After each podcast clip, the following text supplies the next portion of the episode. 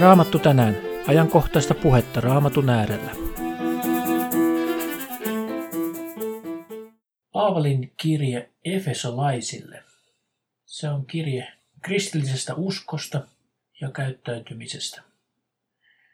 Paavalin kirje Efesolaisille on Paavalin katsaus Kristuksen persoonaan ja seurakuntaan. Siihen Jumalan huonekuntaan, jonka kautta Jumalan viisaus ja armo ilmestyvät. Tätä kirjettä on usein sanottu Uuden testamentin syvällisimmäksi kirjaksi, koska siinä selvitetään Jumalan aivoituksia aina ikuisuuksista ikuisuuksiin. Evankeliumin perustotuudet on tiivistetty tässä kirjeessä muutamaan lyhyen lukuun. Efesolaiskirja on Uuden testamentin keskeinen selvitys Kristuksesta ja seurakunnasta. Tässä kirjeessä on vain kuusi lukua, mutta näiden varsin lyhyiden lukujen aikana Paavali osoittaa, miten Jeesuksen kuolema oli alusta alkaen osa Jumalan suunnitelmaa ja että vain Jeesuksen kautta kaikki saa merkityksensä. Kirjassa kuvataan myös, miten suunnitelmaa voidaan toteuttaa arkipäivän kristillisessä elämässä. Tämä kirja jakautuu aika selkeästi kahteen osaan. Luvut 1-3 kuvaa suhdettamme Jumalaan ja pelastustamme. Se kuvaa Jumalan kaikkivaltiutta. Ja luvut 4-6 kuvaavat meidän kristillistä vaellustamme, oikeaa elämäntapaa, pyhitystämme ja antaa meille ohjeita siitä, miten vastata tähän Jumalan tarjoamaan pelastukseen. Eli se kuvaa ihmisen vastuuta omasta elämästään. Tämä Paavalin kirje Efesolaisille on yleiskirje. Se ei ole ehkä erityisesti suunnattu vain Efesoon, eikä se ole suunnattu käsittelemään jotenkin tiettyjä seurakunnan ongelmia.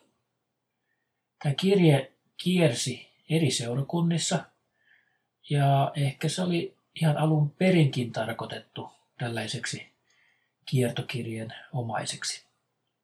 Paavali kirjoitti tämän kirjeen luultavasti ollessaan tutkintovankeudessa Roomassa. Ja sitten Tykikus vei kirjeen mukanaan Efeson. Tämä on siis kiertokirje siellä Aasian provinssin seurakunnille, joista Efeso olikin merkittävin. Tämä Efeso muutenkin oli alkuseurakunnan aivan tärkeimpiä kaupunkeja. Me tiedämme Efeson seurakunnasta enemmän kuin mistään muusta alkuseurakunnan kaupungista. Hyvin monessa Uuden testamentin kohdassa kerrotaan Efeson seurakunnan tilanteesta. Apostolien tekojen luvut 18-20 kertoo Efeson seurakunnasta. Ensimmäinen ja toinen Timoteuskirja on kirjoitettu Timoteukselle, joka tuolloin nimenomaan asui Efesossa. Samaten ilmestyskirjan toinen luku sisältää kirjeen Efeson seurakunnalle. Ja itse asiassa Johanneksen ensimmäinen, toinen ja kolmas kirje, ne kaikki on kirjoitettu Efesossa. Nimittäin apostoli Johannes asui tuolloin Efesossa. Ja siellä asui muuten mitä todennäköisemmin myöskin Maria, Jeesuksen äiti. Myös Johanneksen evankeliumi on kirjoitettu Efesossa. Eli onkin hyvinkin voidaan sanoa, että Efesos oli todellakin alkuseurakunnan ihan avainkaupunki. Efesos oli ollut valtava herätys. Evankeliumi oli otettu siellä hyvin vastaan. Valtavan herätyksen evankeliumin voittokulun ansiosta Efeson kaupunkilaiset poltti taikakirjallisuutensa. Ja historiankirjoitukset kertoo, että sitä poltettiin jopa 50 000 drakman arvosta ja silloin yksi drakma vastasi noin päivän palkkaa. Se oli yhden päivän palkan arvoinen raha. Efeso oli tuolloin suuri satamakaupunki. Siellä oli noin 300 000 asukasta. Ja se sijaitsi maantieteellisesti hyvin keskeisellä paikalla, kahden valtatien risteyksessä. Erityisesti Efeso tunnettiin valtavan suuresta temppelistä, joka oli pyhitetty Diana jumalattarelle. Tai Kreikan tarustossa tästä jumalattaresta käytetään nimitystä Artemis. Temppeli oli valtavan suuri, joidenkin tietojen mukaan 130 metriä kertaa 130 metriä. Siinä oli 127 joonilaista korkeaa marmoripylvästä, jotka reunusti tätä temppeliä. Tämä Efeson temppeli oli yksi antiikin seitsemästä ihmeestä. Tämä temppeli oli pyhitetty mustalle meteoriitille, joka oli aikoinaan pudonnut Efeson. Se oli jonkinlainen musta kiiltävä järkäne, jonka pinnalla oli muhkuroita. Ja tämä, nämä muhkurat sitten saikin aikoinaan efesolaisille aasinsillan siitä, että se temppeli pyhitettiin juuri Diana jumalattarelle. Nämä turistit sitten, jotka vieraili Efesossa, niin ne osti hopeisia meteoriitin kuvia. Ja Uusi testamentti kertoo, että Demetrios johti näitä hopeaseppiä. Ja heidän bisneksensä joutui ongelmiin, koska evankeliumin voittokulku ja kristillinen herätys tuossa kaupungissa vähensi temppeli käyvien määrää ja myöskin turistien määrää, jotka eivät ole enää ostaneet näitä epäjumalan kuvia. Efesossa oli myös suuri teatteri, jonne mahtui 24 000 katsojaa. Siellä oli 66 penkkiriviä. Nämä rauniot on edelleenkin nähtävissä. Efeso hautautui ja raunioitui, mutta viimeisen vuosisadan aikana Efeso on jälleen kaivettu näkyviin ja siellä turisteja voi käydä edelleenkin ihmettelemässä näitä valtavia raunioita. Itsekin on käynyt siellä pari 30 vuotta sitten. Efesoksen kaupunkia halkaisee suuri 600 metriä pitkä pääkatu, joka aikoinaan johti juuri sieltä teatterista suoraan satamaan. Tämä oli nimetty keisari Arkadiuksen mukaan tämä katu. Se oli 11 metriä leveä ja sen reunoilla oli sata katulyhtyä. Eli se on varmasti aikoinaan ollut vaikuttava näky, aivan kuten koko tämä Efeson kaupunkikin.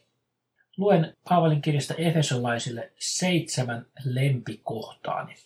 Ja nämä tulee siinä lukujärjestyksessä, eli alusta loppuun. Nämä ei ole missään lempijärjestyksessä, vaikka itse asiassa tui viimeinen raamatun kohta on ihan kyllä näistä kaikkein rakka itselleni. Mutta ensimmäinen kohta, jonka haluaisin tässä tuoda esille, top 7 Efesolaiskirje. Luvusta 1. Jo ennen maailman perustamista hän valitsi meidät Kristuksessa olemaan pyhiä ja nuhteettomia hänen edessään.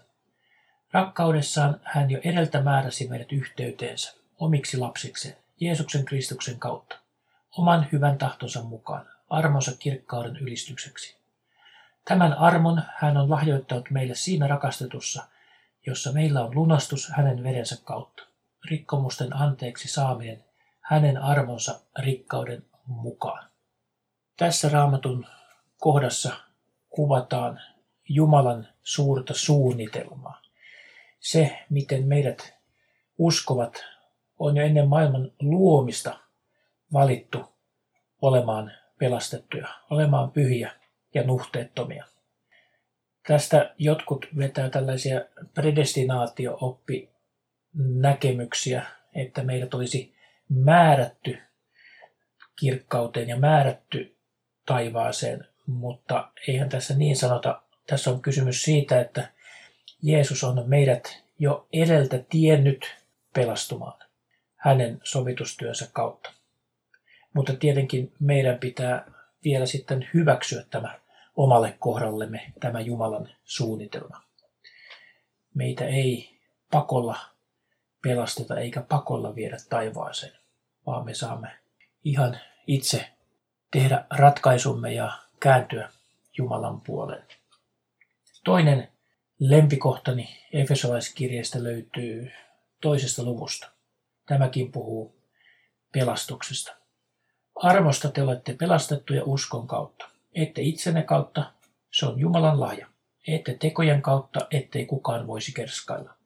sillä me olemme hänen tekonsa luodut Kristuksessa Jeesuksessa niitä hyviä töitä varten, jotka Jumala on ennalta valmistanut, vaeltaaksemme niissä. Hieno kohta, valtavan rikas.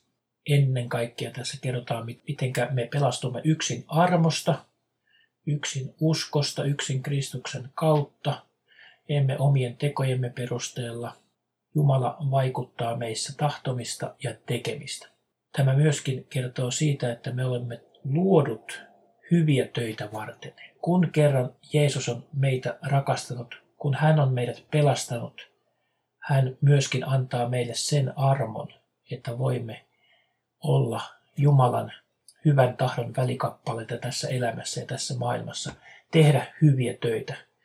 Ja tässä sanotaan, että Jumala on ennalta valmistanut nämä hyvät työt meitä varten, jotta me voimme niissä vaeltaa.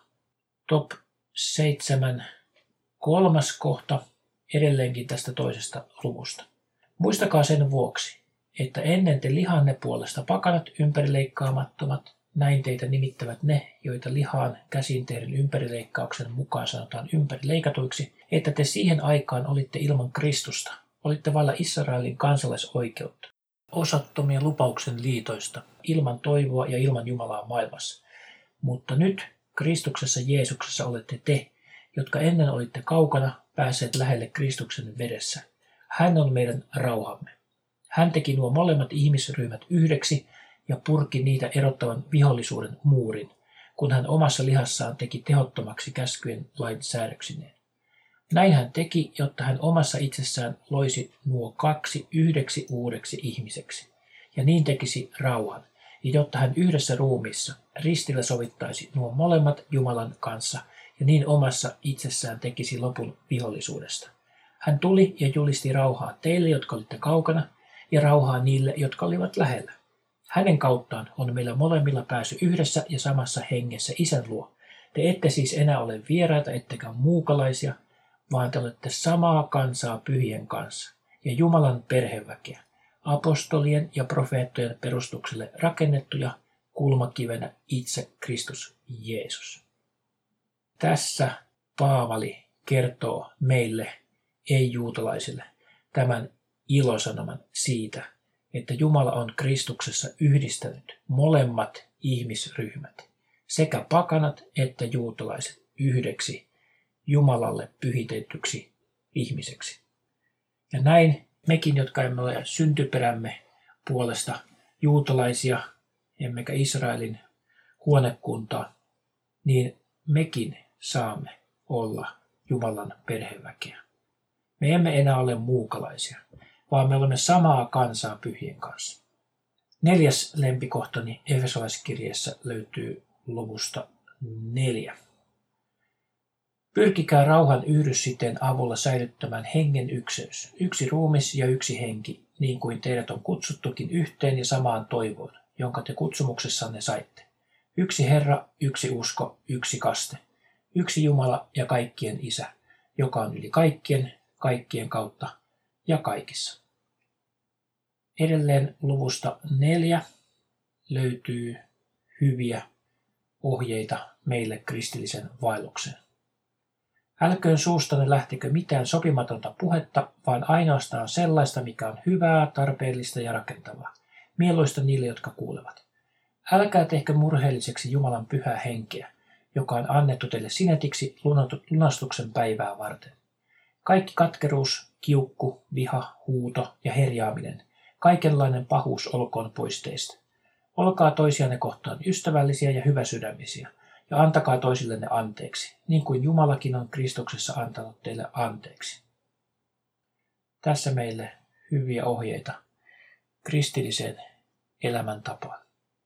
Edelleen nämä hyvät ohjeet jatkuvat luvussa 5. Luvusta 5 jakeesta 18. Älkää juopuko viinistä, sillä siitä tulee meno, vaan täyttykää hengellä, puhuen toisillenne psalmein, kiitosvirsin ja hengellisin lauluin. Laulakaa ja soittakaa sydämestänne Herralle.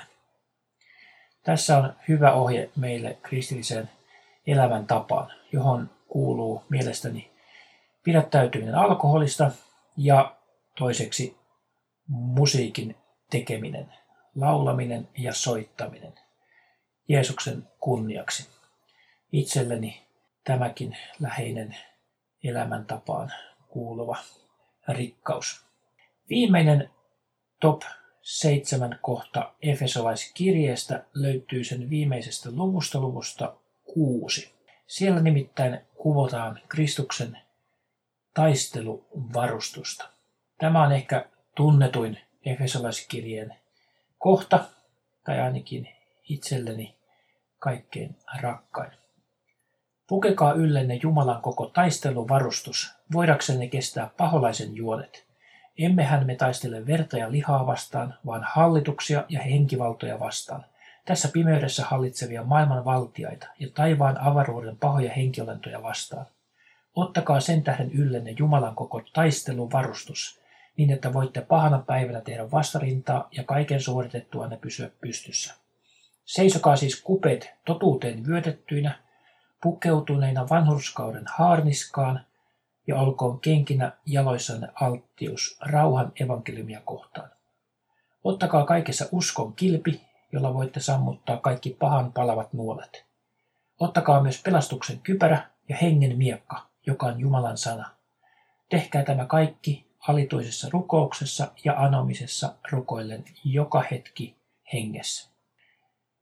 Käytetään tänään raamattua hyväksemme.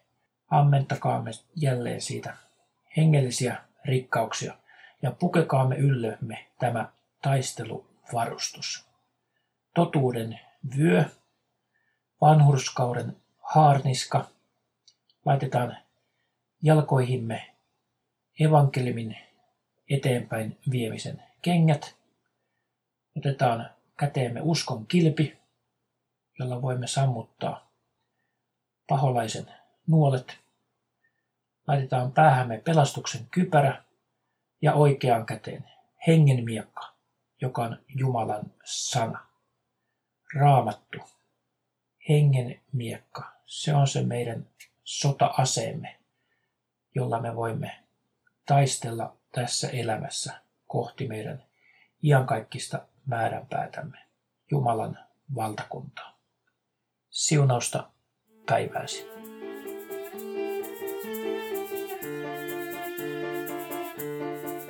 Maranata, Herramme tulee.